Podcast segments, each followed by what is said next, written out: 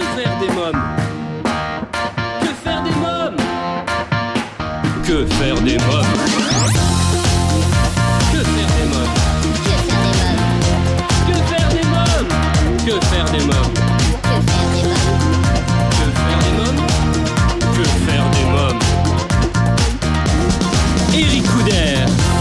Bonjour à tous, c'est Eric Couder, bienvenue pour ce nouvel épisode de votre podcast Que faire des mômes en compagnie du docteur Jean-Michel Cohen.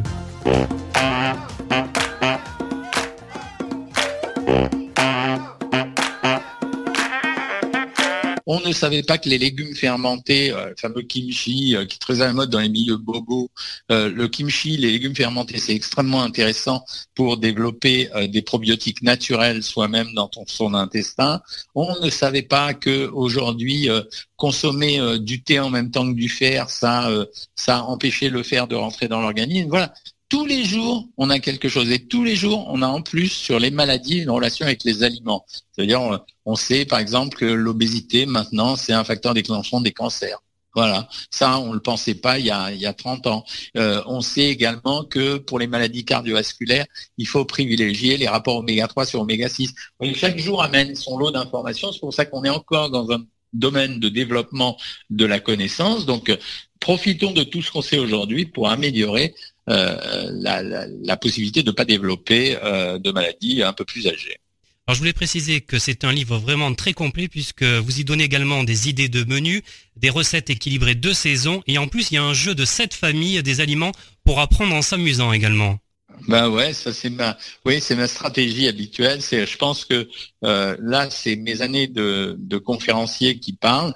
Euh, on ne fait jamais bien retenir les choses que quand on sait divertir les étudiants ou euh, les personnes qui sont en train d'apprendre. Quand vous utilisez des moyens drôles euh, pour faire passer euh, de la connaissance, ben la connaissance, elle va mieux se fixer dans votre cerveau. C'est les stratégies mnémotechniques. Quand j'étais conférencier euh, pour les étudiants en médecine, euh, à l'époque, pour leur faire apprendre l'anatomie, qui est une matière assez euh, rebutante, j'étais obligé, je leur disais qu'on voyageait dans, dans un sous-marin en compagnie d'un très beau garçon pour les filles ou d'une très belle fille pour les garçons, et on se promenait dans les artères, et je disais faites attention, son épaule vous frôle parce que vous allez tourner le long de l'artère iliaque, etc. Ben, je me suis rendu compte que mes étudiants à l'époque, ils connaissaient mieux l'anatomie que les autres. Alors j'ai vu également que boire de l'eau est important, manger dans le calme, pas de télé, pas de tablette ou de smartphone, ça c'est très important. hein. Oui, alors c'est un grand gâchis des temps actuels.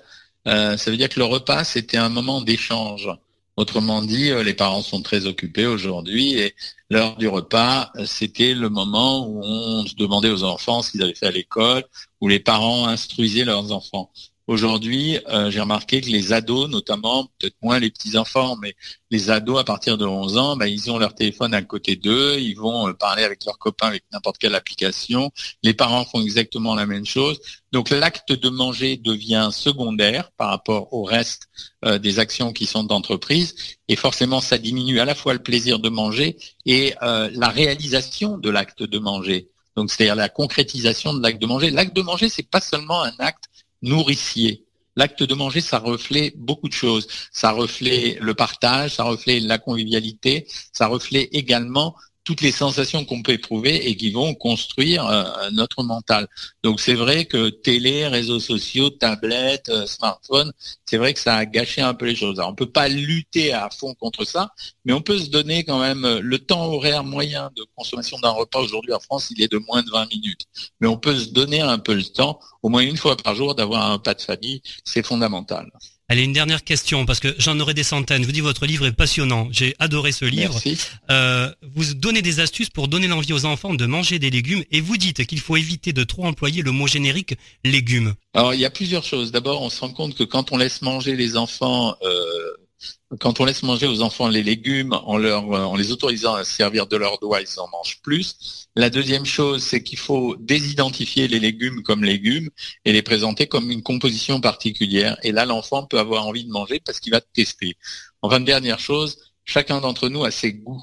Alors les parents veulent que les enfants mangent des légumes en fonction de leur propre goût. En réalité, bah, il y a, vous pouvez n'aimer que cinq ou six légumes, bah, c'est pas très grave. Du moment que vous avez pris cela, ça suffit. Et ensuite, les préparations, c'est un truc classique, les préparations à base de légumes, tout le monde connaît ça. On peut agrémenter des plats en nichant des légumes à l'intérieur. On n'est pas obligé d'insister auprès des enfants en leur disant mange des légumes. Leur opposition aux légumes, c'est une façon d'être en contradiction avec les parents. Donc il faut contourner le sujet.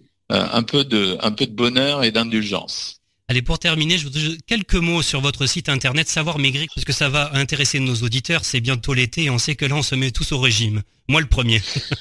Mais savoirmaigrir.fr, en fait, c'était une, c'était une idée c'était de se dire qu'on n'arrive pas à soigner les gens s'il n'y a pas d'accompagnement. Les techniques de régime, elles sont vraiment connues.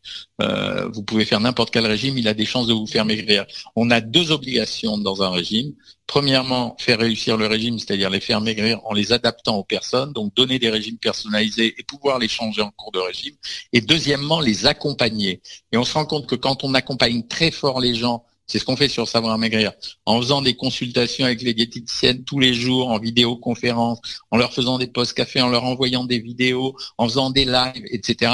On a des taux qui atteignent plus de 50% de stabilisation du poids à 5 ans. Ça a été mesuré statistiquement. Donc aujourd'hui, je pense que loin de faire des régimes avec une feuille de papier euh, chez soi euh, ou en consultation avec n'importe qui deux fois par mois, je crois que c'est mieux d'avoir quelqu'un tous les jours à côté de soi. Ça s'appelle le coaching, ça marche très très bien. Voilà. Bon, merci, euh, docteur Jean-Michel Cohen. Merci beaucoup. Mais je vous en prie. Euh, bien manger, ça s'apprend. J'explique à mes enfants et je révise en même temps du docteur Jean-Michel Cohen chez Larousse Pratique, le guide indispensable pour les familles à vous procurer sans plus attendre. Et eh bien voilà que faire des mains pour aujourd'hui, c'est terminé. À bientôt pour un nouvel épisode. Bye bye.